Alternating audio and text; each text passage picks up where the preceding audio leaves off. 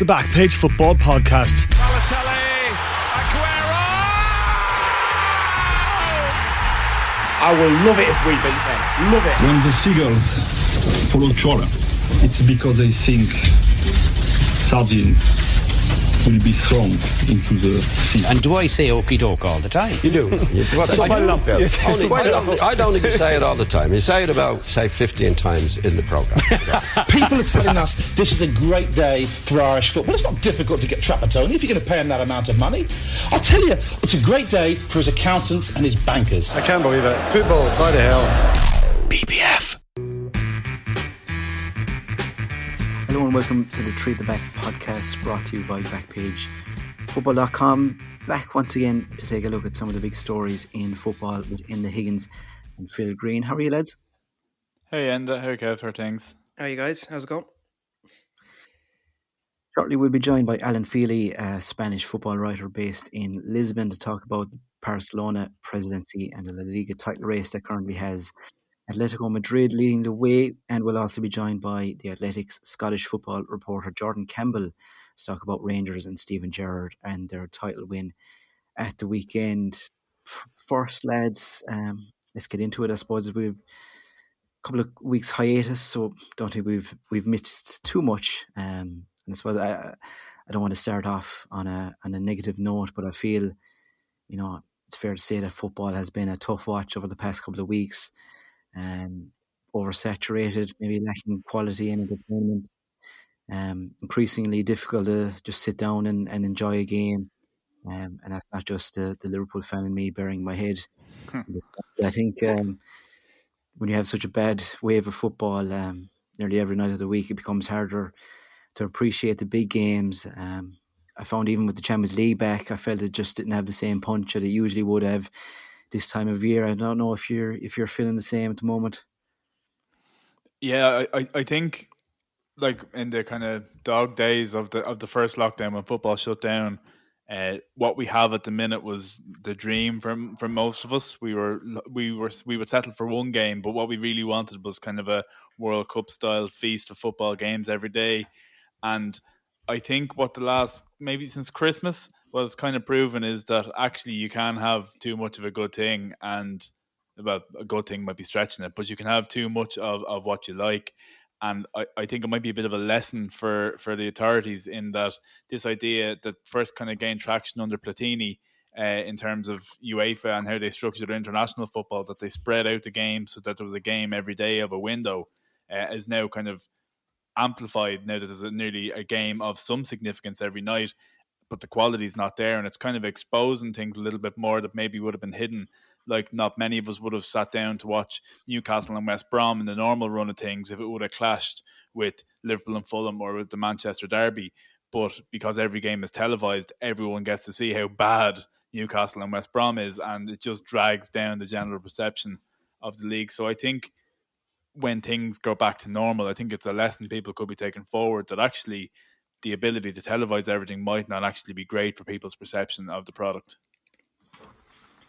Yeah, I think it's you made a good point there, Phil. Particularly at the turn of the year, there was a real struggle to get into these games, but there were two in the last week in particular. Even though there was lots of goals, I felt Leicester Arsenal the last sort of 30, 40 minutes.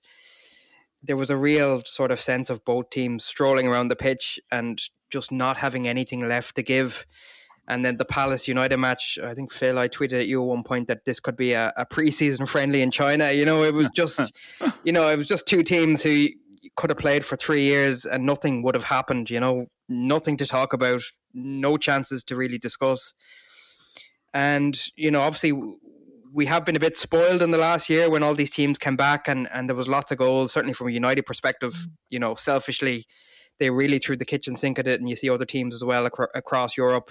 Real Madrid went on a great run, Bayern went on a great one, and it was all it was all new and a bit of a novelty. But now I feel like teams are really, really struggling. And uh, off the ball, actually discussed this recently, saying that like all the stats for the first half of the season were actually up upon previous seasons in terms of players running and the effort and all the statistics that go behind it. But the point somebody else made uh, to them was that like we'll see a huge drop now in the second half of the season, and I just think everybody is wiped out. There's no adrenaline to these games anymore. There's no you know, it's not for a lack of effort or want to trying, but I just don't think players have the legs there in these empty stadiums to go a full season of just trying to throw the kitchen sink at it. And you know, we're seeing teams, even Liverpool yesterday, change the change the team around. Other teams have made lots of changes as well. It hasn't really made much of a difference, so it's really starting to to drag on. It's like a World Cup that has lasted for eight months, you know, uh, and I don't think any of us could handle that. Um, so it, it's it's a real struggle across all the leagues. In fairness, you know, uh, Atletico, which we'll discuss later, have hit a bit of a wall. Um, Italy has been okay. Germany, Bayern are running away with it. But again, every every league seems to have slightly just struggled to find that intensity that you know we're used to. And watching football matches six or seven nights a week now is is for all of us starting to become a bit of a struggle mm. as opposed to what it used to be. Phil, speaking of teams being wiped out, um, it's fair to say Liverpool have, have well and truly been wiped out over the past couple of months.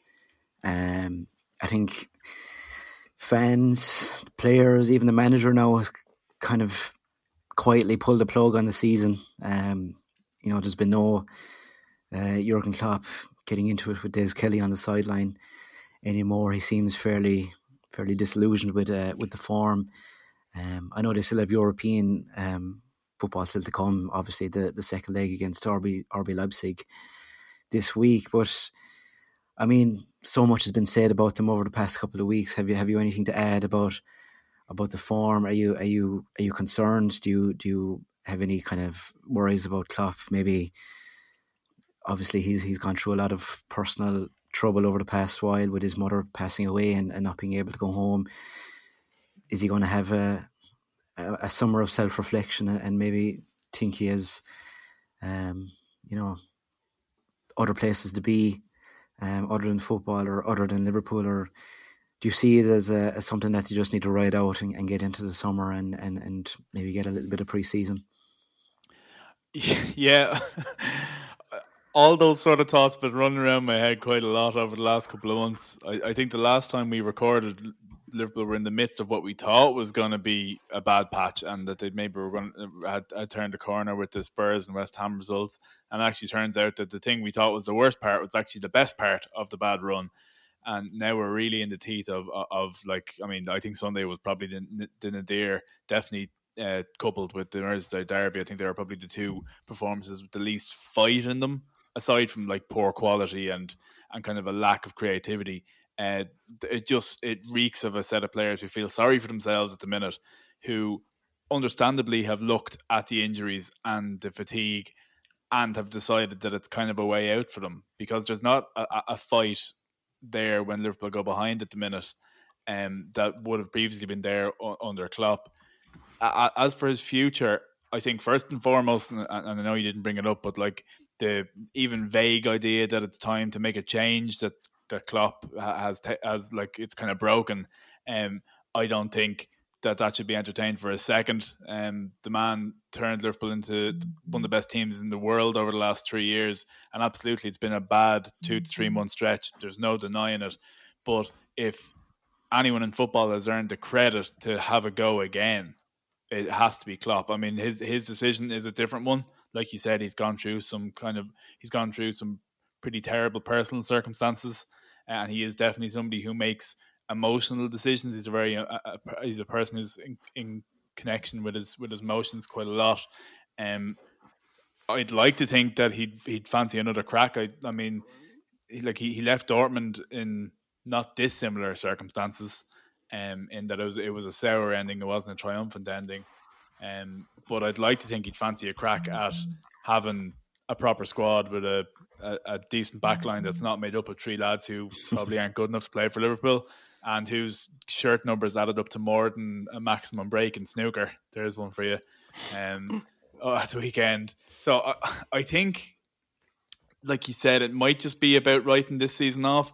It's not as simple as that because what Liverpool need in the summer is probably three to four pretty significant players with significant outlay um, in a market where shifting big players or squad players to raise that money is going to be difficult. Uh, Champions League money becomes even more important, notwithstanding the fact that FSG look like they're about to sell a portion of their company and, and pocket a pocket a nice few quid. But Champions League money is very important to this to how Liverpool is run. It's vital to the whole model. Mm. And so writing off the season now and saying if they finish seventh or eight, what of it? It actually matters from that point of view and from point of view of finance and what needs to happen in the summer.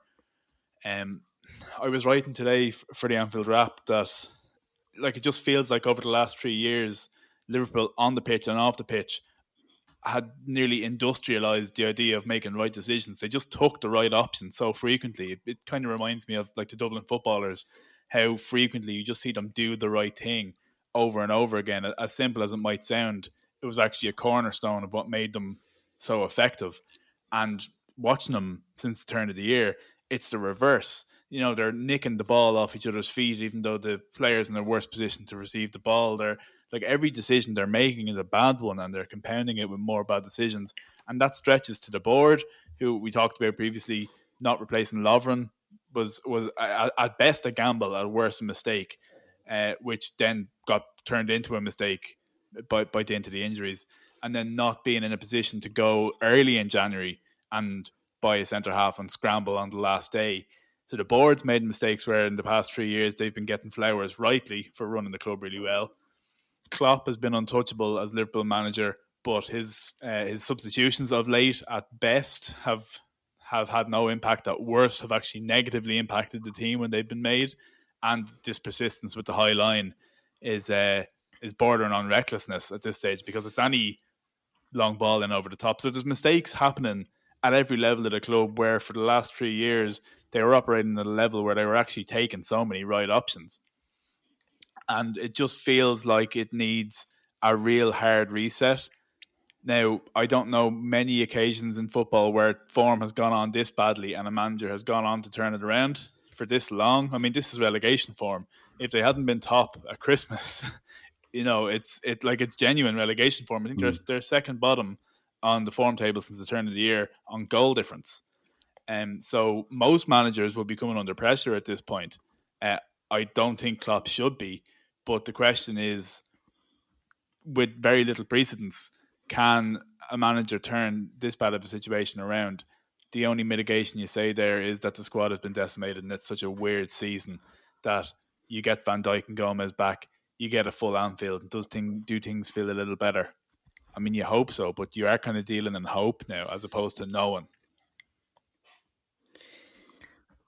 Yeah, I think it's a it's an interesting one about Klopp. I mean, uh, an awful lot has been made of his last season at Dortmund, but they were in the relegation zone at Christmas and they still finished yeah. in the European spots. So technically, they did turn it around, and he gave Tuchel a huge platform to build on, and, and Tuchel really was able to cash in on those Europa League qualifiers early in the season when Aubameyang, Reus, and uh, Mkhitaryan all had double figures in goals and assists before the league season even kicked off.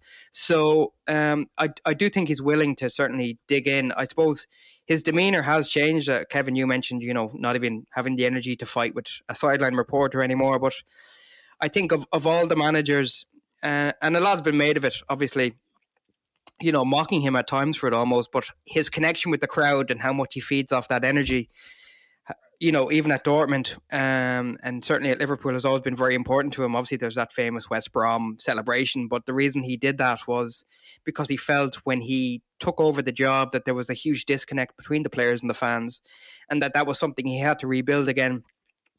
So I think of any team to suffer with the lack of fans, it's actually helped some teams, but for Liverpool, I think it's been a huge problem. Um, and then obviously the Van Dijk and Gomez injuries are a problem, but they're more a problem for what they've called for the midfield, which is yeah not being able to have that Fabinho, Henderson, Wijnaldum trio, which just seemed to give Liverpool all the options that they needed because those three were able to cover the fullbacks, they were able to supply the front three, they were able to cover any centre back who could play the high line or you know who was caught out of position. Um, and and we touched on this earlier in the season where Liverpool have suffered once bringing in a talented midfielder in Keita who probably isn't as functional as the other players. And it's kind of happened again with Thiago, who obviously in his own right is a, a phenomenal player, but Liverpool trying to integrate these more talented midfielders has actually tr- hurt them in the past. And not being able to rely on that midfield three because of Fabinho and Henderson covering the def- defensive positions has been a big problem for them. So I'm surprised that Klopp just hasn't tried to keep that midfield together at all costs, really. Even if you had to play lesser centre backs, which he's had to do. But overall, I think his overuse of Fabinho and Henderson in those defensive positions has been a real problem um, for the rest of the team and the functionality.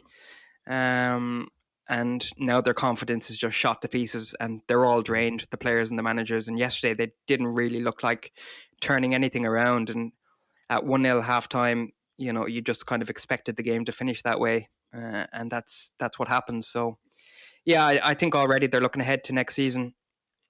Uh, obviously, they're going to throw the kitchen sink at the Champions League, which is fair enough because that that suits their style, as we saw with the Leipzig game. And you look at other teams in left in the Champions League, and you'd fancy uh, certainly a first choice Liverpool eleven to to take on any of them. So it could still be a successful season in that regard, but certainly the lack of energy from the manager, the players, the lack of crowd does seem to be affecting them more than any other team.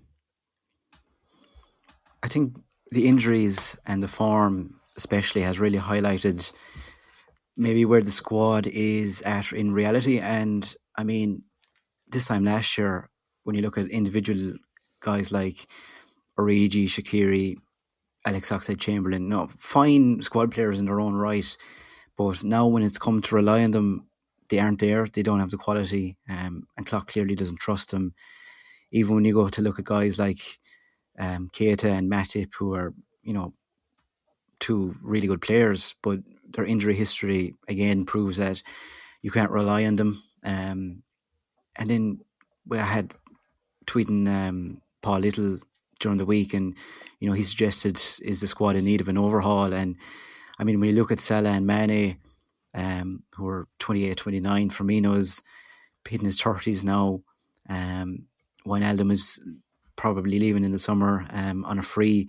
Like you could argue that they are in a, in a position now where there is a lot of overhaul needed, especially in terms of depth um, and in terms of guys that you can rely on um, and not have to, you know, start the same front three every week, which which they are at the moment, and and, and it's just not working. Um, you know, like Enda said, relying on, on Fabinho or Jordan Henderson at centre half. Um, when when Matip's on the sidelines uh, uh, uh, as usual, and, and Gomez and Van Dijk obviously have long term injuries, um, so you would imagine that maybe not necessarily a, a, complete overhaul, but there are a lot of areas that need to be patched up, um, and there are a lot of guys that they'll have to look at and you know ask themselves when push comes to shove, are they reliable? Are they going to be injured on the sidelines? You know, can we plug them in? when we have injuries, and, and it's proven that you know obviously we had the luxury of the past season or two where nearly everyone has been bulletproof um, to the point where you know Klopp could really pick and choose um, his rotation. You know, he plugged in guys like Chamberlain and Keita and um, Matip. You know, depending on the opposition. Whereas this year, there's been so much injuries and and players out of form that it's nearly been forced upon him. So Phil, I don't, I don't know where they go from here from a squad perspective. Would you would you agree that a kind of a mini overhaul is needed? Do you kind of look at certain guys and think that you know that they just simply need to be upgraded on because you know we can't rely on them? Yeah, I think first and foremost, um, before we even touch on that, I think allowing for everything that's going on with the squad at the minute and how stretched they are there's still a base level that they should be above, and that's definitely more than what they showed against Fulham and Brighton and West Brom and Newcastle. So there's something on a more kind of fundamental mental level, I think, that's going on there as well, because the teams are putting out weakened as they are should probably still be enough for the bottom six teams. But in looking to the looking forward to, to next season and to the summer, you you really are looking at probably you want another front three option who's as good as or better than Firmino. Um, you might want another midfield option to replace Wijnaldum, just given the amount of games he plays and how reliable he is. And you probably want a centre half.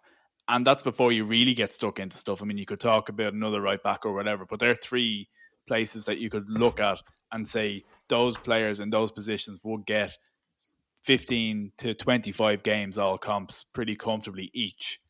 Um, and then you look at players like Shaqiri and Origi, um, from a quality point of view, and Keita from a reliability point of view, and play, play, players like that. And like you said, you wonder, do they need an upgrade? Reality of the situation is not all that business is going to be done. There'll be some that might get moved on if they can, just with, with, with the market the way it's going to be this summer, and the fact that it doesn't like. I mean, I know I do it myself, and like FIFA and Football Manager careers, you can move out eight or seven or eight pieces of deadwood in the summer, and you move in eight or nine better pieces for you. In reality, it's hard to actually get through that much admin from a club's point of view, um, and especially in a year when people are going to be stretched. So you could see some deadwood being moved on. Um, you could see a slightly larger squad than Klopp might like if they prioritise getting people in the door. Um, it's hard to know. Like we could be talking about Liverpool going out and signing an exciting front three player and having Van Dijk and Gomez back and everything looking a little rosier next season. From here, it's kind of hard to tell. Um, like the squad was perfectly fine for the last two seasons to get 90, 97 and 99 points, and it's famously not much different. It's just two years older now. Um, they're they're not in a dissimilar position to what City were in a couple of years ago with, with, with Guardiola. That kind of first Guardiola team had all started to age together, and it's not that they've massively overhauled it, but they've just pieced bits and bits and pieces in here and there. Foden's come in from the youth academy. They've bought a few more defenders as they always seem to do. Rodri's come in, stuff like that. So it might be a bit of that. It might be a bit of evolution rather than revolution. Uh, maybe over the next kind of two to four windows that, that that might see them evolve a little bit. Um, but they do need something. I, I think they need something. Yeah, I just wonder is Klopp's loyalty to players who have been so good for him potentially problematic. I mean, yeah. you look at the players who are either sold or gone out in loan in the last 12 months, you know, Grujic, Brewster, Harvey Elliott. I know he's very young, but definitely showed enough to say that he could be part of a Liverpool first team and be comfortable in them. And you just wonder has he been ruthless enough in kind of telling the senior players, the front three, that listen, there are players coming up We've had a great two or three seasons together. We've thrown the kitchen sink at everything. You've played 50 or 60 games every season. We've achieved everything Liverpool fans would expect from any player or manager uh, in the last 30 years. Whereas you still feel that um, that loyalty he has to players, particularly because they're at a club and Klopp's at a club that will turn around in the summer and say they won't spend 50 million on a team, Timo Werner. He probably needs to look inside a little bit more and think, you know, do I have the solutions within the squad, within the structure of the U team to, to find the solutions? And instead, they just kind of said, you know what, we have this front three. We have, you know, two sensational centre backs in Van Dijk and Gomez. We don't need to replace Lovren after selling him.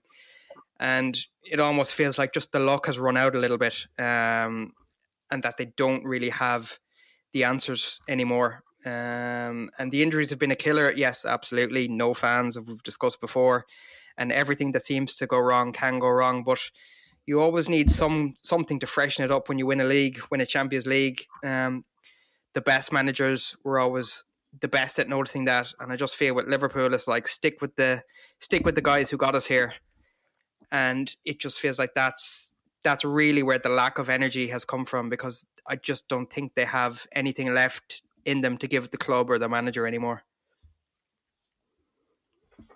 In the quickly on Man United, um, I was unfortunate to catch a little bit of the Crystal Palace game last week. Um, and like you said, I think I, I think a, a, a, preseason friendly in China was uh, was generous yeah. to, to, to what that was.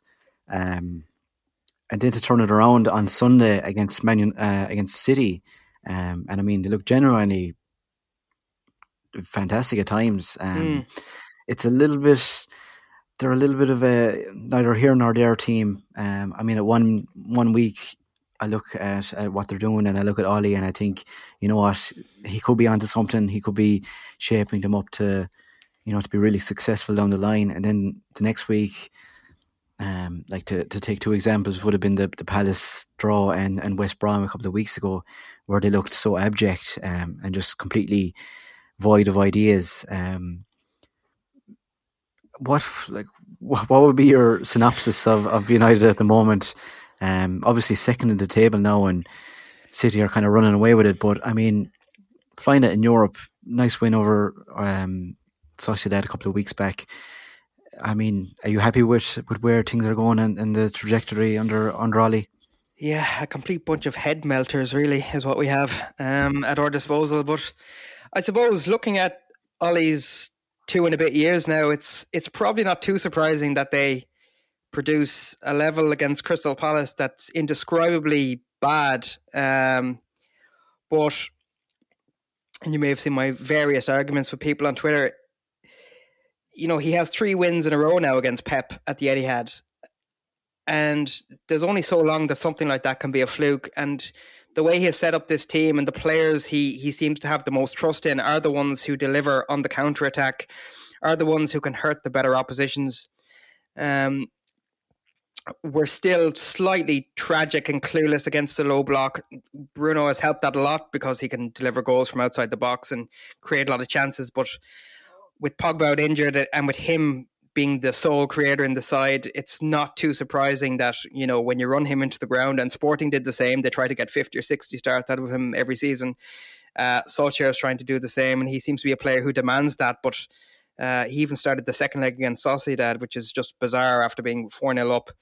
Um, but overall, it's not too surprising because these are the type of teams that, for some reason, Ole is comfortable with. And, and certainly the match yesterday was the most comfortable I felt watching United against a high quality opposition in quite some time. E- even at 1 0, yes, City had a period where, you know, De Bruyne and Mahrez both came close. But apart from that, um, they were very, very comfortable. So I, I feel that there's a huge just lack of concentration within this United team. And the bigger games can focus the mind. Uh, you look at the Everton result at Old Trafford, where Maguire plays the entire team on side in the last minute from a free kick, and you're you're trying to find answers for that for somebody so experienced for the club captain to do something like that just seems bizarre. And yet yesterday he was fantastic. So overall.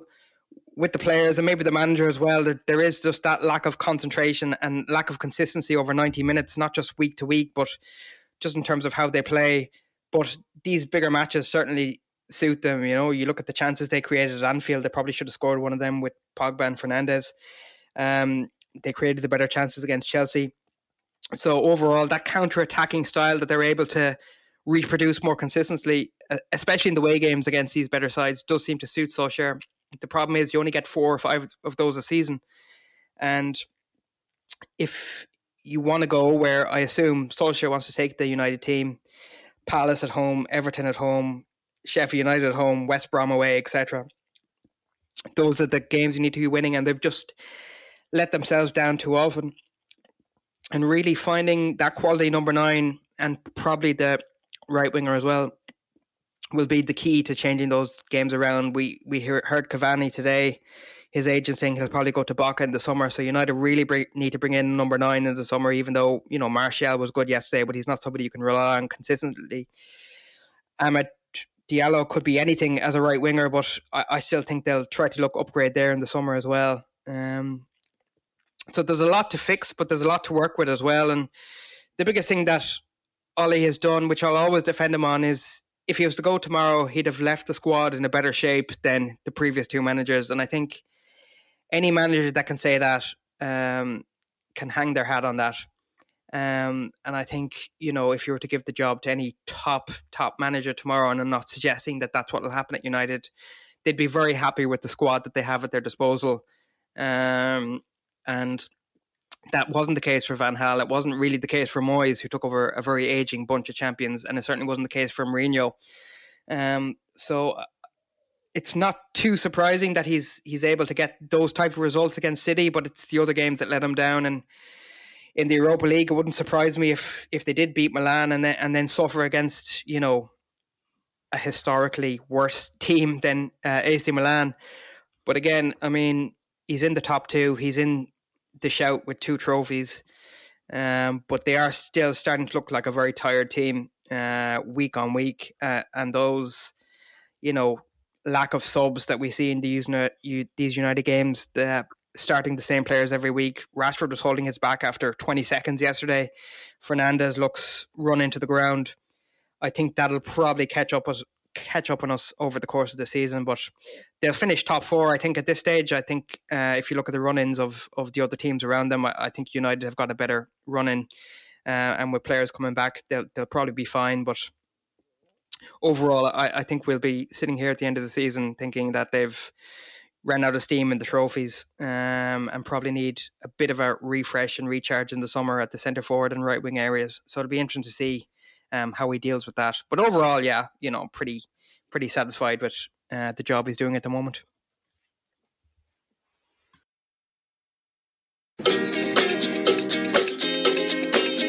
I'll tell you who wrote it. I can remember his name. Rod Little. He's the guy who ran away and left his wife for a young one.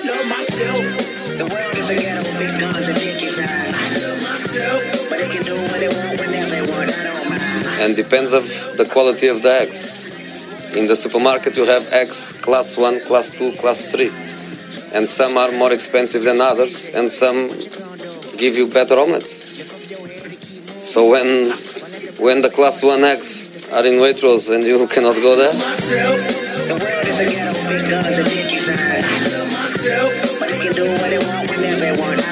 Real Madrid is no Barcelona, is of small team, they have many problems. I want my players play with balls. They wanna say it's a war outside and a bomb in the street and a gun in the hood and a mob of police.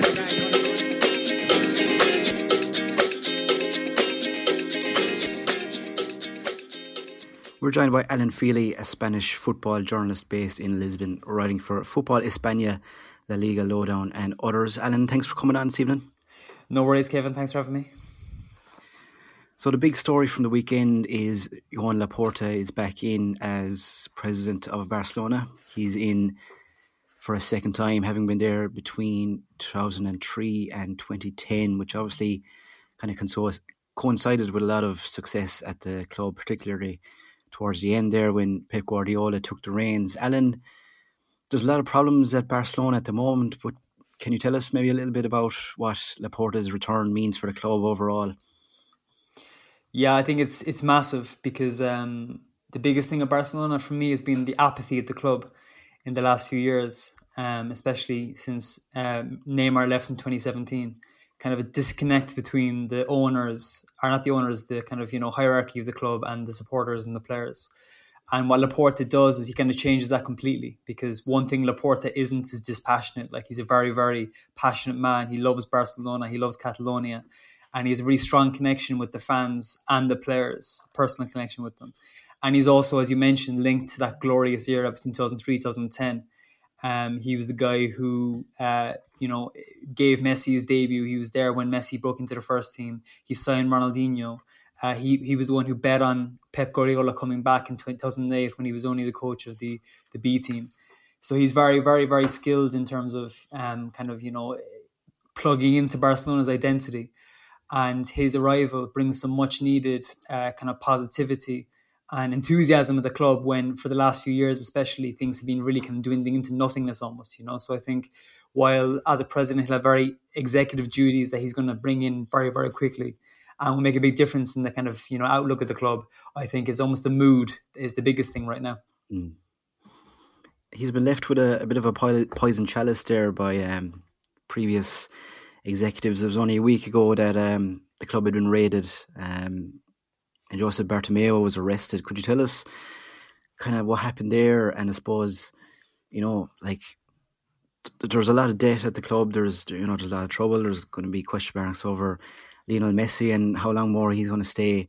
Um, you know, it sounds like Bartomeu or the um, Laporta rather is coming into a, such a difficult job more so than uh, than he did first time round. Yeah, I guess the first time around it was also quite difficult because you know the club weren't in a great place at the turn of the century either, um, and you know the kind of trust he gave Rijkaard almost similar to Koeman in many ways, another Dutch kind of you know former kind of uh, player uh, kind of brought the club from you could say from a C to a B. I know they won the, the, Champions League in that time, but still they never kind of built a team to the degree that Guardiola did later on. So I think you know the way his tenure is being viewed from the outset anyway is a case of bringing Barcelona back to a position where they can stand on two feet again and really kind of look the rest of the elite in Europe in the eyes. And I think that's going to be done under Koeman. And then ideally bring in maybe Xavi in a, a couple of years, perhaps, to kind of take the club from that solid basis to you know where they believe they should be. And Laporta said that he believes that within two years, between one and two years, he'll have the club completely clean because they are in massive debt, as you mentioned, but they also are uh, they make more money than any other club in the world. Like they're a huge commercial entity. So I think that you know once things open up again, and things are opening up in Spain gradually, uh, and fans are lent to stadiums again, um, I think Barcelona's financial strength will recover quite quickly. Also, you know, the Messi situation is obviously kind of hanging over the club heavily. I think, you know, that's actually turning in a positive way, in my opinion. This is just, you know, personal opinion, but I think that the way he's plugged into things, kind of on and off the pitch in the last few months, says a lot in terms of his commitment to the club. It was his first time ever voting uh, on Sun- during Sunday's election, and he's been a player since you know, he was a baby almost. Um, on the pitch, he's kind of linking up with players like Pedri, with Frenkie de Jong, you know, with Francisco Trincao, Ousmane Dembele, you know, even Antoine Griezmann to an extent, and kind of really kind of building a relationship with them on the pitch. And he looks to be enjoying his football a lot more. Also, he, he respects Ronald Koeman. You know, as an Evertonian, I would I had my doubts when Koeman was appointed because I don't rate his managerial skills, but I underestimated the clout he holds within Catalonia. He's a genuine club legend, and he can actually tell Messi what to do, which wasn't the case under Quique Setien and his assistant Eder Sarabia last season when there was a well publicized incident where. Um, you know, Messi kind of used vulgar language telling him where to go. Basically, Eder Sarabia when Sarabia was instructing him during a water break against Celta Vigo. Um, so yeah, I think you know, if, if I was to guess, I would say Messi is going to renew his contract this summer, and it'll be a much reduced uh, salary because of obviously financial considerations in a post-COVID world. So I think that that will be a big financial weight off the club, but also kind of almost a spiritual weight off the club too. Because I think if Messi left in acrimonious circumstances, it would be disaster. Um, but one thing for, for, sure is that with Laporta, he won't leave in acrimonious um, circumstances. He may leave for sure, but I think if he does leave, we'll be given a goodbye. It would be graceful because Laporta is very savvy in that regard, and he also has a very strong personal relationship with Messi. So yeah, that's interesting because last summer when um, there was a bit of a standoff between Messi and the club um, and the executives in charge there, and I think the expectation of a lot of people was that um, he's probably going to leave, if not last summer, maybe this summer, um, especially with uh, the salary that he commands, um, and the suggestion now that you know he could take a bit of a pay cut. Um, I suppose shows his loyalty to the club, and especially when you look at his stats, um, like there's been no drop in his performance. Um, like he still delivers week in week out, and you can't ask much more from him, really, can you? Yeah, I mean, he's obviously the same player he was, and there's moments in games where he tries to make a run or he tries to pull off something that he can't pull off anymore, and it's almost heartbreaking to watch that because, as we know, you know, when Messi was in his prime, he was almost like a godlike figure, but he's still an excellent player. Like he's the top scorer in La Liga. He's 19 goals. He's currently the Pichichi, just ahead of Luis Suarez, uh, and he's still a very, very valuable player on the pitch. You know, he still contributes a great deal. Um, but yeah, I think that you know things have changed in the last year. I mean, like last summer, you know, it was he was all set to go to Manchester City. It seemed that was the place he was going to be going to. Um, but if you look at that Man City team now, I mean, is Messi really what they need? I mean, like I'm not saying he wouldn't improve them, but I just think the direction Guardiola is going with this new iteration of City, Messi coming almost seems kind of out of place. And the talk in the Catalan press, especially, is definitely cooled down about a return to Manchester City. Um, Paris Saint Germain were the big one in the last few months, and you know they were quite shamelessly kind of you know fluttering their eyelashes at Messi. Like I mean, I've never seen a more comprehensive pursuit of one player ever. Like, I mean, he was Mauricio Pochettino was talking about him, Leonardo was talking about him, Angel Di Maria was talking about him. Um, you know, several uh, Neymar was talking about him, of course. Uh, who's the midfielder I was thinking of? Leandro Paredes is talking about him. So he literally had his ex teammate, his buddy, his international teammate, the coach, and the director of football all talking about him. You know, in public. Um, but I think the you know development of their financial situation, the fact that Neymar is staying and you know they're looking to retain Mbappe as well will mean that they can't go for Messi as well. So I think Mbappe's future is almost kind of taking priority in that regard. And depending on where he goes this summer and what happens with him this summer, um, I think that can influence the Messi situation. But uh, But yeah, I think even the Copa del Rey game last week, they were playing Sevilla in Barcelona, and they came back from losing two 0 in the first leg to win three 0 in the second leg. And Messi was after the game yeah, having like a preheated verbal exchange with Monchi, the Sevilla director of football, in the stadium. Like almost like you know things got quite heated. Like they were like being pressed up against the wall, and uh, you know Messi was kind of taking offense to the fact that um, Monchi called Koeman a crybaby during the previous Saturday's La Liga game. It's a Spanish word, like you know, it's it's not literally crybaby, but it's the closest thing, and they use it a lot in Spain. And I think it shows that Messi was kind of you know almost like violently protecting Koeman and the club, shows how much he cares. You know, uh, Monchi was kind of saying, "You always win the same way. You know, almost you know cheating, with you know refereeing decisions." And Messi was kind of saying, "Yeah, well, you're going back to Sevilla nice and cozy, so good luck." Like you know, so I think that's kind of you know confrontational streak that he has combined with his on the pitch form means that you know he's definitely still Lionel Messi, even if he's not the Lionel Messi we knew from you know 2012 or 2015. You mentioned Xavi earlier on is the expectation now that he's going to come in eventually, or has Koeman kind of justified his hiring at this point? Um, I mean, they're not completely out of the title race, but would there be an expectation on Koeman to deliver a trophy within the next year or two and then move on to Xavi, or do you think Koeman maybe has enough credit now that he could be given a, a long term spot at the club? Um, it's a good question. I mean, you know, they're, they're quite close to Atletico on the table now, um, and they're kind of neck and neck with Real Madrid. And you know, the, the, draw in the Madrid derby certainly helped their title prospects rather than hindered it. And they were actually the big winner of that game, really. Um, and then you know they're in the cup final of the Copa del Rey where they play Athletic uh, Bilbao Athletic Club, which they'd be expected to win, even though they lost Super Cup final to them in January. Um, but I think there's no way that you know, Koeman could conceivably not win a trophy next season and retain his position. I think yeah. that it's not negotiable. This season is a bit different. I think, you know, he need to win the Copa del Rey to stand a chance. He need to retain uh, kind of a spot in the title race till the end, and you know, ideally come back and beat PSG uh, this Wednesday night. But that's obviously highly unlikely given the nature of the first leg. But um, I think that you know, Koeman, like I said earlier, he's such a club legend that they're not going to disrespect him by canning him, especially with now that Laporta's in charge, because he has handled himself very well. You know, he's kind of rolled out a very difficult period. He didn't make any signings himself. He didn't bring any of his own players in. Instead, he's brought through young players like, uh, you know, uh, Moriba, Moriba, who just kind of broke through recently, scored his first goal at the weekend. Pedri already mentioned he was actually going to be sent out on loan until Koeman came in and said no, he's he's staying. Uh, Ronald Araujo, who was a Barcelona B team centre back last season, he's turned into one of the best centre backs in Spain. So you know this Frenkie De Jong, he's changed his position completely, kind of really revitalized him. So there's several players that he's worked really, really well with. Ousmane Dembele is another one I forgot to mention, and he has done well in bringing them through and kind of dealing with the difficult situation. Uh, and the results are coming now. I mean, the Super Cup game was bad. The PSG game, you could almost point more to you know Kylian Mbappe's excellence than anything else. I think.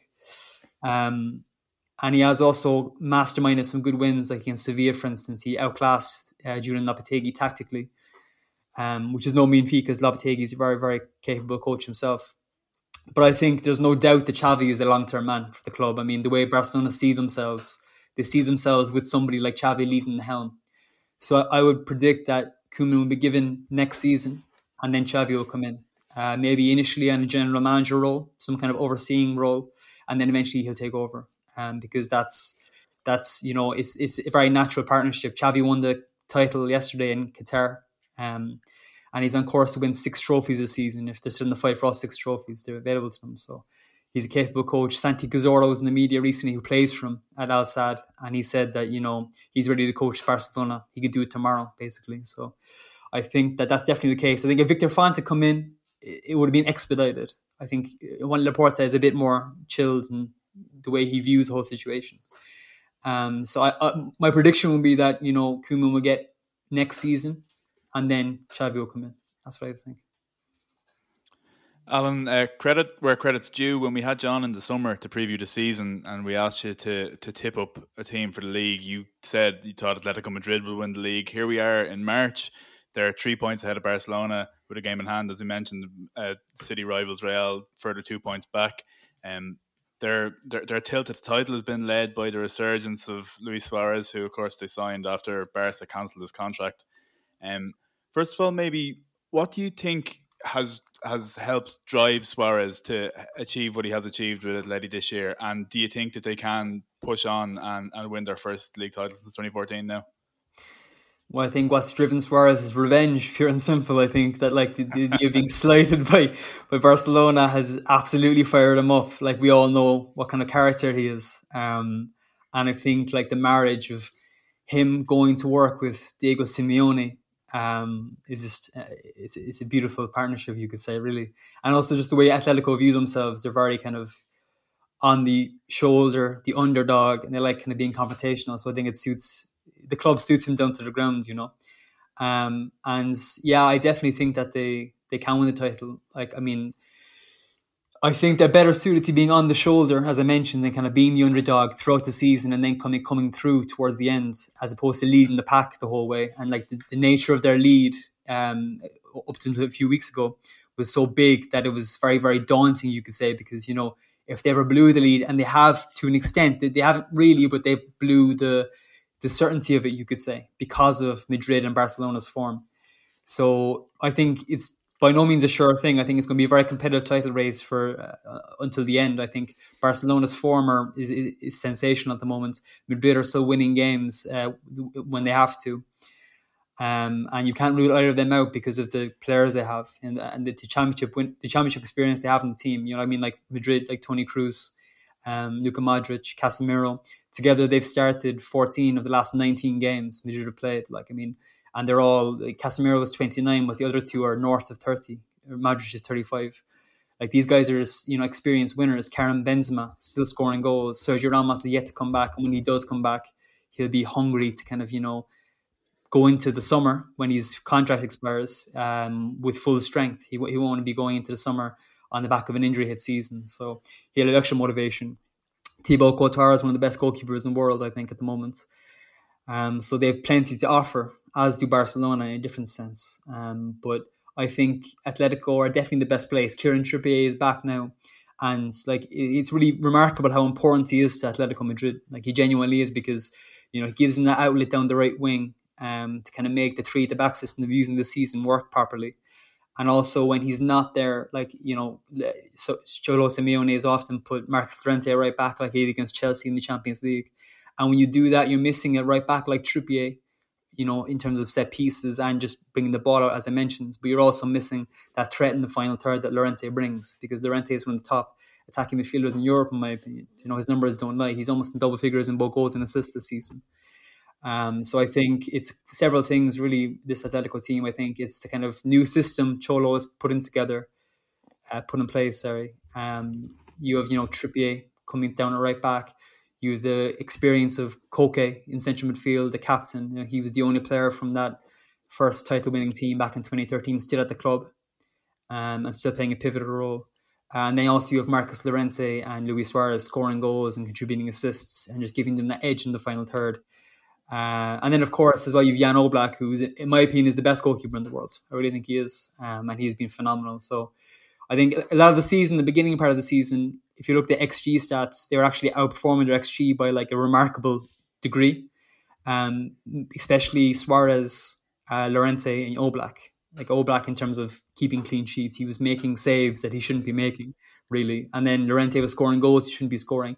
Suarez wasn't, even though he was outperforming his XG, he wasn't because he's a lethal marksman. We all knew this anyway. You know, like he's one of the best finishers in the world, exemplified by Sunday's Madrid derby. He's just a very, very good finisher. So, yeah, I think there's a lot going for them. I think, you know, Cholo has a mentality where he can recover from that little slump they had um, and refocus for the tail end of the season, for sure. Alan, looking at the uh, recent results for Spanish teams in Europe, it was quite a harrowing campaign for some of them. And the success that Spanish clubs have had in Europe in the last sort of decade or so, it reminds me a bit of uh, Serie A clubs in Europe in sort of the 90s and the 2000s, where you had Parma, Inter, AC Milan, Juventus really dominating, and then and then Spain came along with Barcelona, Madrid, Sevilla, Atletico Madrid, Valencia all had success, but it was quite reflective of the form in the league and the quality in Spain at that time. And then you see Sociedad, who you know were tipped for the league at one point after their first ten games or so. They were playing so well. Lose 4 0 to United, which was obviously a big surprise. Barcelona looked like they're going out to PSG. Madrid were very fortunate in Italy with the red card to beat Atalanta. Granada are just hanging in there. But overall, it's been quite a tough campaign for Spanish clubs in Europe in the past couple of seasons. Um, do you see that that's a reflection now on the sort of dip in quality we're seeing in La Liga, with especially with Ronaldo not there anymore and Barcelona and Atletico slightly declining when it comes to their European form as well, uh, or do you just think it's it's kind of a one off? Um, no, I think it's definitely a, definitely a thing. Um, like there's a chance next season that you know for the first time since 2004, 2003, 2004 there's no Cristiano Ronaldo, Sergio Ramos, or Lionel Messi in La Liga. That's a realistic chance because both Ramos and Messi are both out of contract in the summer. Um, and like they're the three biggest personalities La Liga has had um, in this century, really. I think you know, so they kind of exemplify the the golden period, you could say, of La Liga teams in in Europe uh, in the last decade. But I think that you know it's financial reality is really is what's happening. I think you know. I mean, like even in the summer, you had Leeds coming in and taking Rodrigo Moreno from Valencia, like a, a newly promoted club taking, you know, a star striker from one of the biggest clubs in Spain. Is a strange thing to happen. Also, you had a case where you know Jose Campaña was on the verge of leaving Levante, and it was either Leeds or Sevilla he was going to go for. You know, like again, Leeds or Sevilla. Sevilla just won the Europa League uh, last season you know? And I mean, like the fact that Leeds have the financial power to kind of, you know, overpower Sevilla is quite remarkable. Another example, Joan Jordan, who's a talented central midfielder for Sevilla, was uh, basically had the choice of going to West Ham or Sevilla when he joined Sevilla in the summer of 2019 from Eibar. And West Ham offered him a bigger contract. Like West Ham had much more money than Sevilla did. So I think it's not so much the clubs at the top of the scale, and that's more of a freak situation because of what's happening at the moment in terms of the way Barcelona squad was managed. It wasn't transitioned properly at all. And the same with Madrid to a degree. They had very, very good players who were kind of, you know, weren't replaced or phased out properly, and the recruitment was very, very poor. And that reflects their performance in European competition. Uh, but also, I think, you know, in the case of Barcelona, I think the PSG game was almost a freak situation in many ways because of how good uh, Mbappe is, and the same with Sevilla with Borussia Dortmund. You know how good Borussia Dortmund were with Jadon Sancho and uh, Erling Haaland in the team, and because I mean in that game, for instance, the first half was a bit of a blitz for sure, but in the second half, you know Lopetegui switched his shape, gave more protection to his back four, and it was a much more even second half, and that tie is still alive, even though it's unlikely Sevilla will come back and win it. Um, but yeah, I think it's mainly, you know, not so much the big two because they're always going to be the big two. They're always destination clubs and they will rally from um, this kind of COVID pandemic and come back with strength. Uh, but I think it's more the mid-table and lower half clubs who are struggling with the change in terms of the quality of players they can bring in because of the might of the Premier League specifically. Um, I don't think it's Serie A case because I think Spanish football is much better organized than Italian football. And you know, in terms of attendances and stuff, that it didn't really mirror the Italian situation. There was no, there's no major scandals there. Uh, and I think also that while Italian clubs had a golden period um, in the late 80s and early 90s, you could say, I think Spanish clubs period came at a time where it was much more monetizable. So while, you know, AC Milan and Juventus won the hearts of, you know, Irish and English people watching Channel 4 on Sunday afternoons, Barcelona and Madrid won the hearts of, you know, African kids and Chinese kids and Indian kids and Japanese kids. Do you know what I'm saying? So I feel like there's much more commercial strength there than there was in the Italian case. But I think for sure eh, the Premier League is completely dominant at the moment, and it will be for the next few years. And then just on the money in the league, obviously we Barcelona's debt is well documented, and, and obviously we've we've seen some things released during the last week saying yeah that the Barcelona and Madrid have been state funded in the last twenty or thirty odd years. Do you think that it'll have an impact on the players that you know all the clubs in Spain are able to attract. Obviously, Madrid were linked heavily to Haaland's release clause last week, but overall, you know they are struggling to attract players who they usually would have been quite comfortable in chasing. I mean, you know, Madrid had to pull out of a deal for Donny van de Beek because they couldn't afford him uh, after the COVID deal. Um, you know, Zidane has always wanted Mbappe, but Madrid can't really seem to afford him either. Do you see anybody being able to afford the players they want this summer? Um, yeah, I mean, like the Haaland thing is funny because like as soon as those goals went in on that Tuesday and Thursday, Wednesday night when Mbappe and Haaland were scoring in Seville and in Barcelona, I was like, oh god, like the the, the um the talk is going to be intensified by, by a million this coming week, and I was right. Like, I mean, I've literally written more articles about Kylian Mbappe and Erling Haaland than I have about most Spanish players. Like it's just the nature of speculation, you know. But um, the talk with Haaland is that he wants to come to Madrid, um, and that you know Florentino Perez has a very very good relationship with the hierarchy at Dortmund, and Haaland has always idolized Cristiano Ronaldo. He very much sees himself as um, being in his ilk, and he'd love to play for Madrid. He's also friends with Martin Odegaard, who's I know he's in London Arsenal at the moment, but um, they kind of envision us playing together um, in their white next season, I think. And then with Mbappe, it's a bit more complicated because Madrid's plan was always to bring in Mbappe this summer with Eduardo Camavinga, the uh, Lille midfielder, or the Rennes midfielder, sorry, and then go for Haaland the next summer. But Haaland's development has changed that somewhat, and uh, you know the financial situation has changed it also. Um, but at the same time, I think like their allure is still very much strong. I mean, even the David Alaba situation, like since Laporta was elected, they talk about Alaba going to Barcelona has increased somewhat too.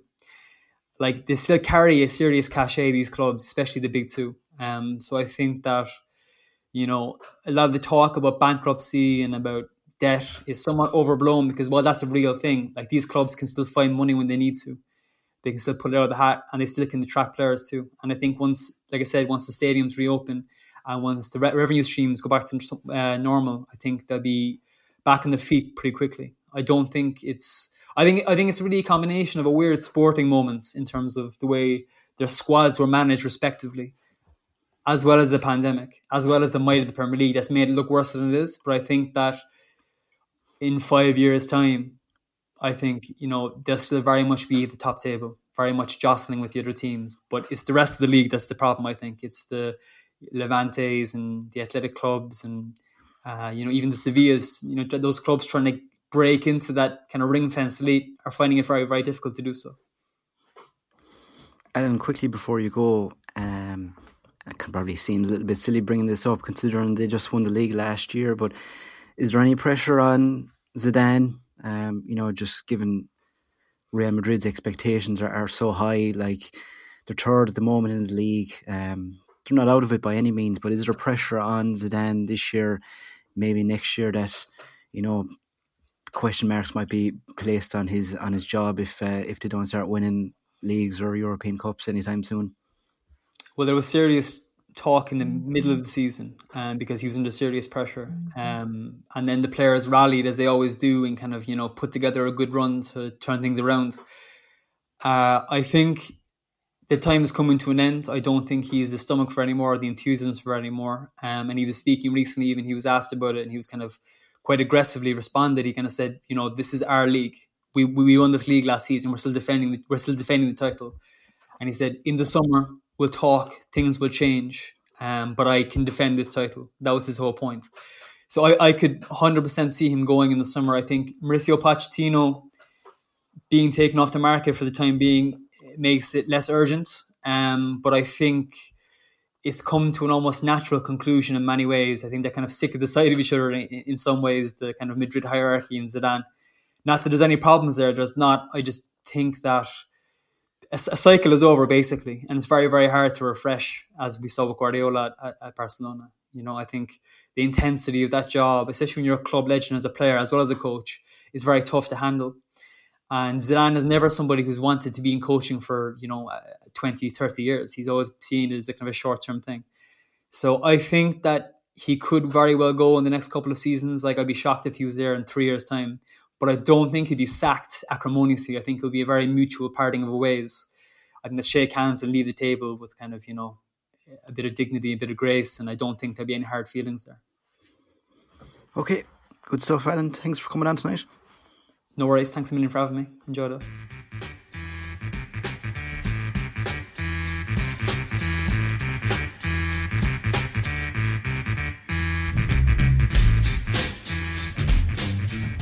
Delighted to be joined by Jordan Campbell from The Athletic to talk a bit about the SPL and Rangers title win this past weekend. Thanks for joining us, Jordan. No, thanks for having me on, Kevin. Um, so, to be honest, I don't think I was alone really in having major doubts about Steven Gerrard um, going to Rangers. At the time, it seemed like such a, a risky move, um, and I thought, you know, was he better off getting a job in the Championship like Frank Lampard did? Um, but in fairness, Gerrard, now he's kind of proved everyone wrong. Can you tell us quickly about what he's brought to the club, particularly in, in the last season or so, where you know their form has just obliterated the, the league in Scotland? Well, in, in terms of what he's he's brought to, to Rangers, I think it's standards is the thing when you speak to people, uh, you know, across the board, whether it's ex players, you know, people behind the scenes, that it's Premier League standards how they describe it. You know, he's brought a a man, a coaching staff that have all come come from Liverpool and uh, and been learning their trade there for the best part of a decade. So uh, he's obviously grown up his whole life there. So um, I think when he came into Rangers, he was probably a bit shocked about how um, dilapidated certain things had become, how um, certain things had been allowed to slip in terms of the standards around the club. So, uh, you know, look at the training base, for example. He, there's there's no one area that the, the club that's you know been left un, untouched, um, and I think he's been the real driving force behind that in terms of um, raising the standards and making sure that when he he can speak to players and try and um, entice them to come to Rangers. That he can say to them, "I've got the best, I've built the best coaching staff around me. You'll have everything to succeed, and you'll have the best facilities that are, are possible." So, I mean, just some of the things like the, the layout of the canteen, for example, was mo- made to be more calm. You know, there's an analysis room built onto the uh, annexed onto the first team changing room. The the layout room was changed. Um, the gym was upgraded. The new hybrid pitch was installed. Um, like you know, you could, the list could go on and on. Even at Ibrox has been major changes. So um, I, I, think that's in terms of setting um, setting up his stall. That was one of the major things that he's give, given himself a, a real strong base to, to succeed. And uh, and as you say, it's three years of a gradual improvement um, with some setbacks, major setbacks last season, um, where it looked like it might be the end of the road for him. But the way he's turned it around since February, March last year, has been pretty spectacular. Um, I don't think anybody expected Rangers to, you know, potentially go the whole season unbeaten and run away with the league almost thirty points ahead. So it's um, it's been a remarkable turnaround, and I guess it's it's probably one of the most dominant seasons in uh, in recent history. You had a really good piece um, on the Athletic um, over the weekend, just talking about, you know, his his career at the club so far. Um, one bit stood out to me, um, and that was the expectations at the club. You said this year I had to deliver silverware. Celtic were aiming to make history by reaching 10 in a row, and the pressure to deliver this number 55 was palpable. I was kind of surprised to hear that there was kind of a, an expectation and a pressure to deliver the title so soon. Like, is that just the Rangers fan base that, you know, they weren't necessarily going too well, but they still kind of demand success pretty much immediately? Well, I think that's the thing. Like, no matter what the financial disparity is, or um, no matter where a, a, certain coaching staff and group of players are in terms of their their progression in Glasgow, you, if you're in a two horse race, um, it doesn't matter whether the other horses get a you know ten million pound or ten yard head start. you're still expected to overtake them. So um, I think he knew what he was getting into, and he knew that it wasn't going to be an overnight thing. Um, I think he was committed to to turn that around in, in the long term, and, and, that's what he's done. Um, but I think definitely last season was the major disappointment was that it was a second trophyless season. They obviously they should have won the League Cup. It was remarkable that they missed so many chances and conceded an offside goal. It seemed like you know everything that could go against them went against them that day. Almost felt like they were destined just not to work out under Gerrard, um, especially when it got to February, March. They dropped 13 points in, in 10 games. Celtic ran away with it. Um, and it looked like basically Gerrard even said in, in the press after it was the, the Hearts game that, you know, I, I know what, how much I want it, but, you know, I'm not sure my players do.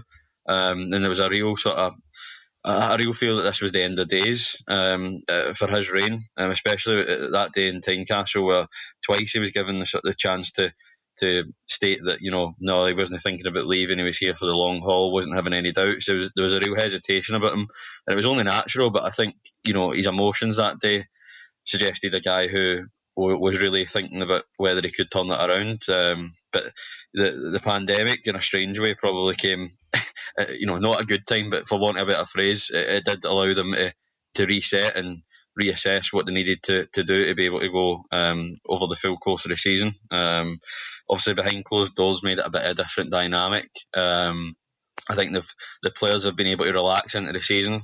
If there'd been fifty thousand fans there, would the sort of scar tissue, tissue of last season made it really really uncomfortable and really tense? It probably would have. I'm not saying that Rangers wouldn't have come through that, but I definitely think there is an element that they have been able to just focus on the football. And when it comes, when you take away all the the emotions and the the distractions of the crowd and the atmosphere at away grounds, when when it comes down to who's the best footballing team, then I think you've you know if you go back to that October game um, against Celtic, that was the real statement that was you know, Rangers just looked like a far better coach team than Celtic. Um, and ever since that game, it's been it's been really smooth sailing. They've not really had much pressure on them, and I think that's why you've been able to see them keep playing um, consistently fairly well up until at least midway through December, and then they were able to grind it out. And uh, as you see, they're now coming back onto the, the A game.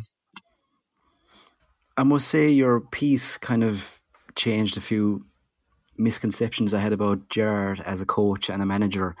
Um, you mentioned that his man management is shone through, and I was kind of under the impression that he didn't necessarily have the character to be a, an arm over the shoulder kind of a manager. Um, that he wasn't as advanced with his ideas and his plans, but you know he seems to have really grasped, uh, you know, kind of every kind of facet of, of being a modern day manager. Um, I, I mean, early on in his in his time there, he did a few interviews that seemed a bit kind of negative and downtrodden. Um, you know, he was very critical of some of his players, but he seems like to have a good grasp of, of being able to balance, um, you know, being tough and uh, and being the kind of uh, the good guy as well to, to get everyone on board with him. No, I definitely think that you know when you look at Gerrard, the man management um, aspect and the tactical aspect, that you know, I think people thought Gerrard, the player, um, when it's a top player like that, you always try and yeah. you know extrapolate how will they be as a manager, what will their style be, and you usually look to their character and the way they played and think, well, it must mirror that to some extent. Um, and with Gerrard, obviously, was known as the sort of you know box to box all action player, where you know it was it, it, he would take the game with the scruff of the neck, everything would be 100 miles an hour. Um, he's a real Roy the Rovers type player, so I think everybody thought the you know his team might be a might resemble that, but it's been pretty different to that. I think the words to describe them is controlled, calculated. It's very methodical. Um, they've got a real clear structure uh, in the team, so um, I, I, think that's partly down to the fact that, as you say, he's got his clear strengths, and you know they are. He's a he's a natural leader. He can he sets standards. He's got an aura about him which brings people with him. He knows how to. I think he understands the dressing room dynamics and how to make players tick. Um, that's for speaking to players. That's that's what they say that they, he knows how to make them tick and he knows how to get a group together and build that real team spirit. Um, but I also think he's he's smart enough that he realised that I can't go into Rangers and do everything. Um, he only had 18, 18 months as the under 18 coach at Liverpool. Um, I think that's why you saw Michael Beale appointed as his as his first team coach because although they didn't have like a pre-existing relationship, being at Melwood and you know soaking up um, different coaches and what they would speak about, I think I get told that there's a really open plan office and you would hear coaches exchanging ideas and talking about different things, different sessions, and they really tried to soak that up. And even though he didn't speak to him a lot, Michael Beale was somebody who was well regarded around Melwood as being a great a great coach um, who could really implement his ideas. Um, and I think that's that's in a sense Gerrard's clearly got his ideas. I don't want it to be con- confused that you know Michael Beale's the only guy who, who does anything um, in terms of implementing the style of the play. Gerrard's got the overarching um, ideas, and I think he's humble enough that he allows um, Michael Beale to take the majority of the training, but he will step in if he thinks things need changed, um, or, or, he'll be vocal if he doesn't like something. Um, but I think he's clearly appointed people who complement his strengths and made sure that he's got a team with, with different skill sets around him. You could even look at Tom Culshaw, who, who he knew through the academy at Liverpool was the defensive, works with the defence, works on set pieces. Gary McAllister's the experienced head who is the go between the, the players and the and the, and the management. So um, I think when you look at them all different, they all tick different boxes. But Gerrard's certainly the figurehead who brings it all together and is a real driving force um, behind it. Jordan, um, you mentioned there that Gerrard as a player was, was a lot of things. He was box to box. He he was all action. He was kind of grabbing games by the scruff of the neck. But this team that he's presiding over has this incredible defensive record. It's nearly Jose Mourinho esque. Nine league goals all season is, is crazy. Um, who in that in that coaching squad do you think uh, is most to is, is due most credit for putting together this kind of solidity that's kind of defined Rangers season?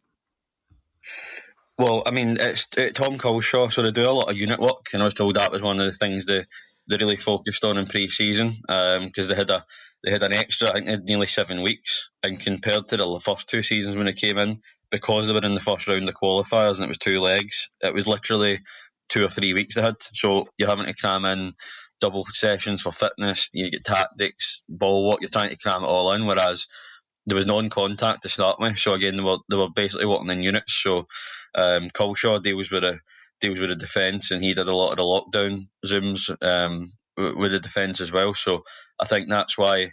Um, so if you if you're looking for somebody to say who works with him on a most regular basis, it would be it would be Culshaw. Um, but obviously, all the coaches have got their own their own input. But I think Goldson, Goldson's, um, you know, for me, he's probably the leading candidate for, for Player of the Year. Um, I think he's just been an absolute rock at the back. Um, and one thing you don't realise until you're at games behind closed doors is just how vocal he is. Um, and that's not just in terms of you know giving people in front of him information about picking up players, closing spaces. That's in terms of if Rangers are going to press, him and Tavernier are the two you always hear shouting like "Go, go, go!" They're they're the triggers for it. Um, which I guess is because they can see the whole pitch and they decide how to squeeze the game. But uh, I think Connor Goldson's got a lot of respect in the dressing room um, for his for his winning mentality and he's he's um, he's focused. But uh, I think he's been he's been just dominant. Um, uh, been dominant this season. I think um,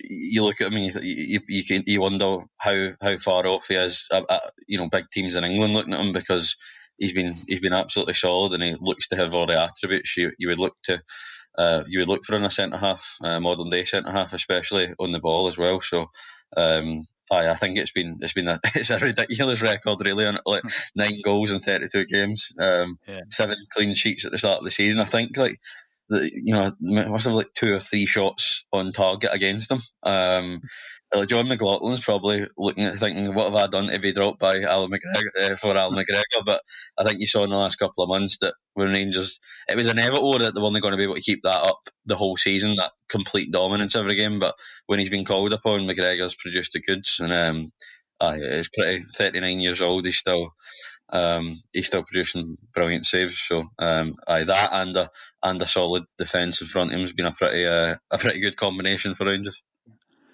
Obviously, this uh, title win by Rangers is happening at the same time as uh, Gerrard's boyhood club Liverpool are going through a historically bad run, uh, and it's obviously made people kind of join the dots a little bit and looking into the future as to uh, Gerrard potentially arriving at Anfield eventually.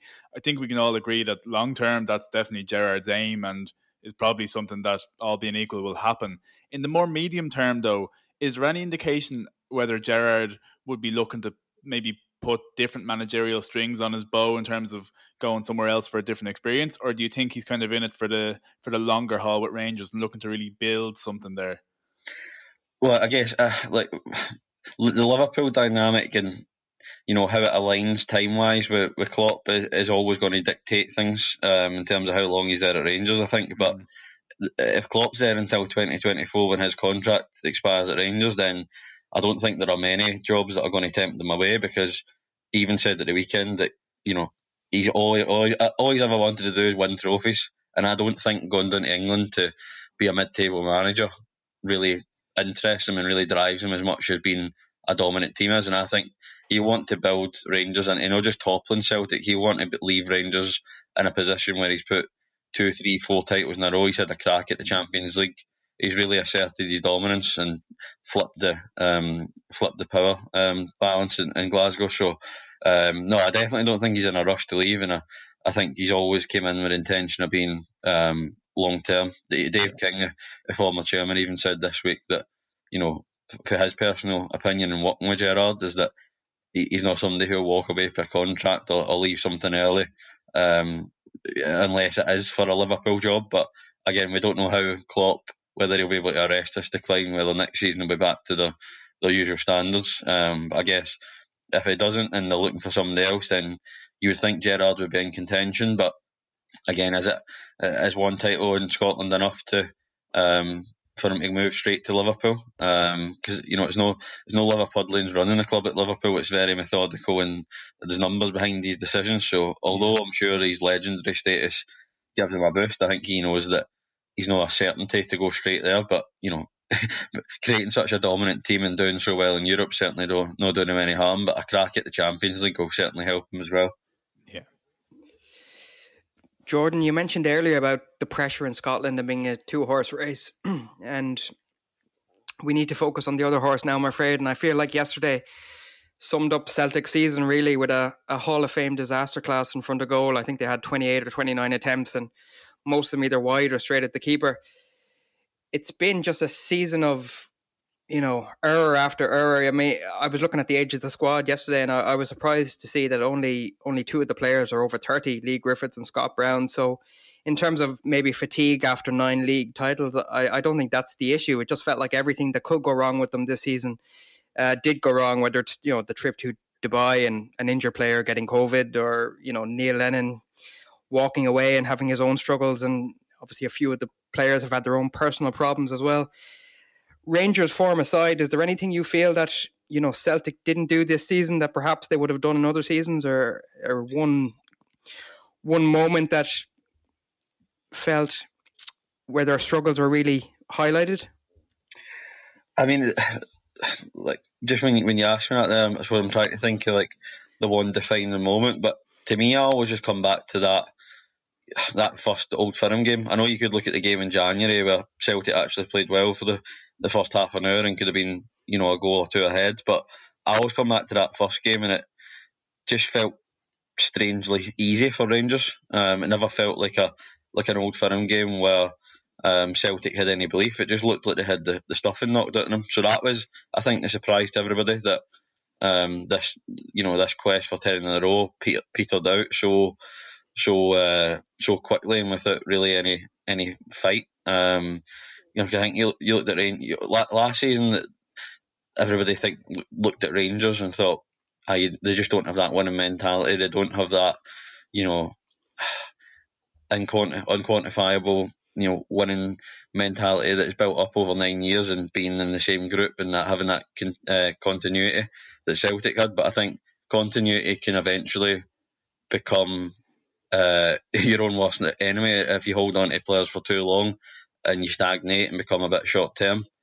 In saying that, Celtic did spend, you know, around about 15 million in the summer on Barkas, Ajeti, Turnbull, who's obviously been excellent, but Duffy has obviously been, you know, a bit of a disaster of signing. So, um, you know, I think when you look at those three players right down the, the spine of the team, Celtic Celtic's recruitment just didn't wasn't good enough. Um, and I think you looked at Rangers; they they never needed major repairs to the squad, but they probably needed a bit more depth and um, the ability to change things. And I think Kemar Roofe came in, and although he struggled with injury when he has played, he's added that firepower, that ruthlessness, and players like Aribo, Kent, they've all stepped up, whereas Celtic have looked um, in the final third have just looked a bit rash at times. I think, like, although they had 28 shots, like I seen a stat yet today actually, which said that Celtic have the second lowest um, you know, expected goals per shot because they shoot for outside the box so often. So, you know, sometimes it can be easy to say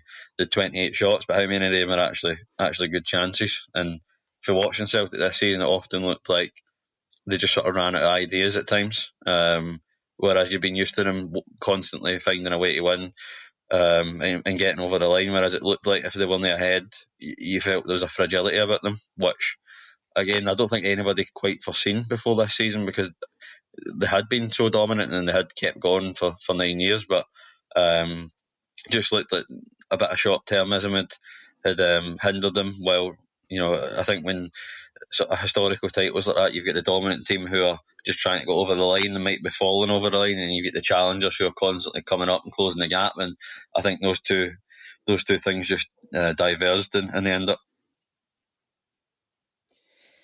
And in terms of what they can do to turn around, I mean, you mentioned their their signings there, but they've been linked actually with a lot of young players for the upcoming summer, particularly Kyle Joseph at Wigan, who's you know in a struggling Wigan, Wigan team has looked quite good. Um, do you see them almost trying to attempt a squad refresh at this point? Well, I don't think they've really got any other option because you know right through the club you've got the, the spine of the club. You know Lawwell is going to be replaced after nearly twenty years by, by Dominic McKay. You've got potentially a new director of football. You'll have a new head. You'll have a new head coach, manager.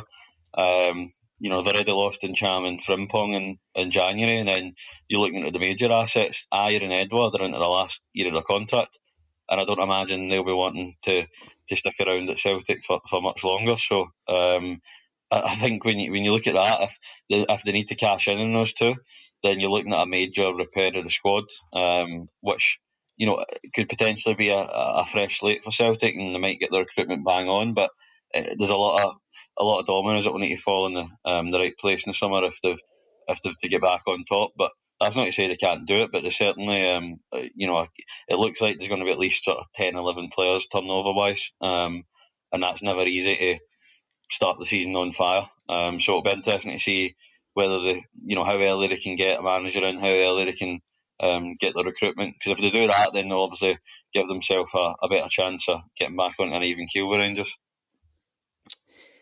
And youth football in Scotland has actually been hit very hard by COVID. There was a lot of cancelled matches which other leagues haven't experienced. And if you look at the youth recruitment at Celtic in the last couple of years, particularly players like Leo Connell, Connor, Daniel Arzani, etc., uh, that used to be their forte, bringing in those type of players, but they've slightly struggled at that lately. Um, do you see youth football in Scotland at the moment as you know something that needs reviewing in terms of the structure and the players that are coming through, or is it just more of a local SPL thing? Well, I mean, like there's a you know Scottish Scottish football in terms of you know I think it gets to this sort of crisis point every so often, or every it seems like a cycle where if there's no um, you know a certain amount of players coming through at one time, it's like you know what do we need to do to change it? But I think the performance school was something that um, had you know, was not going to produce players overnight. But I think in the last couple of years, you've started to see the minutes those players are getting, and it looked like it was really helping produce players. Um, but whether that's uh, whether that's able to um, continue, um, you know, SFA have made a few changes behind the scenes, so it's interesting to see where um, where the performance school um, project goes. But I don't, you know, it's hard to it's hard to make a blanket assessment because if you look at Dundee United, for example, the amount of young players they've got in in the first teams is remarkable. Um, you know, they're really investing in their youth setup. So it, it's difficult to say, you know, all teams in Scotland and are producing players. Even Hibs are producing a boy Josh Doig, who I think has got the potential to go to the very top. So, um, I Rangers and Celtic, you know, Rangers have got Nathan Patterson's just broken into the team, but how they manage him, um, with James Tavernier in front of them will be interesting. Kai Kennedy's another player that I've I've tipped could be could be one that could make it at Rangers and make a big impact. But um, be interesting to see what happens with him. But you know, overall, I think Scottish football. For speaking to people, I wrote, I wrote a piece on this actually in, a couple of months ago about Brexit and how the you know English clubs being banned from signing under under sixteen players um, in in Europe uh, will affect the domestic market because automatically they're going to be more interested and um, there's going to be more appetite and more need for them to, to, to shop in the UK. And I think the danger is for Scottish clubs is that they're producing these players and the the credibility on the European stage is is improving, which makes them more attractive to English clubs. Um, and there's not really any defence mechanism to keep them when they get to 16 because um, obviously they're free to sign anywhere as long as they pay a development fee. So I think that's something to watch over the next couple of years is how many players go down south because it's certainly picking up the last five, six years. Boys moving down south at 16, 18, but if clubs can create the pathway, Motherwell have another one who have been really good at that. You know, David Turnbull, Allan Campbell's in the in the squad now. Um, there's a few others have produced in the last few years. Um, you know, I think the pathway is there at some clubs, and you know, I think most players would be wise to st- stay at the clubs and uh, for a good few seasons and get games under their belt rather than going down south. But I think it's a, I, th- I think Scottish football is no Scottish youth football anyway is not no in the doldrums, but it's um it's diffi- it's been a difficult year I think because the budgets at clubs just means they're not able to pay for these cons- constant COVID testings. Um, so it's always been difficult to try and arrange games, and that's probably going to see some boys stagnate. So I think a lot of them at the bigger clubs have gone out on loan um, to lower league to try and just get them back playing football again. So hopefully it's not impacted them too much. Jordan, quickly um, back to Rangers before we sign off. They're playing Sparta Prague now on Thursday evening um, in the Europa League last 16 and knowing Steven Gerrard's pedigree in a Europe, European competition, it's not something he's going to take lightly. Is, is what's the expectation now around Europe that they can concentrate there? Um, like will they will they be looking to go far, possibly even win it out, or, or are they a little bit more uh, a little bit more realistic? Well, I mean, I don't. The, the thing about Gerrard's team is that you know if you look at the the track record against uh, well in Europe, you know, forty three games, five defeats, two of them against Lever- Leverkusen. You know, they've never really been out the game any games apart from Leverkusen. They've beaten the likes of Porto, they've beaten um, Braga, Galatasaray. Um, you know, I could go on and on. Two draws against Benfica this year, which they should have won. Um, so you know, I think there's no fear for Rangers anymore, and I think they, they know they can compete with virtually you know any team in that competition. I think even even Arsenal is somebody I, I thought I think Rangers could beat Arsenal over two legs, which is something that I never thought I would say um, any any time soon. You know, three years ago before Gerrard came in, they were losing to Progress Niederkorn to now think that they could actually potentially beat Arsenal is um it just shows the, the scale of the turnaround. But I think that's because of the style they're playing. This isn't a backs to the wall Rangers team in Europe. This is a team who are I would well disciplined, but you know it's a really good shape that they've drilled for three years, and they're comfortable in the ball. These are these are players who can hurt teams at the top level. So I don't think I think Sparta Prague is a, difficult tie for them. Obviously, to beat Leicester, and they've had a good um, pedigree in the last few years. But I don't think there'll be a fear factor. Um, don't think it'll be as open as it was against Antwerp because it was a pretty pretty chaotic uh, two games against them. But you know, get through to the quarterfinals, and you know, it depends on the luck of the draw. But I don't see why Rangers would then think that's the ceiling of their ambition. I, I think when you get to that stage, it's anybody's really. Great stuff. Thanks very much for coming on tonight, Jordan. No, no worries, mate. Anytime. Thanks for having me.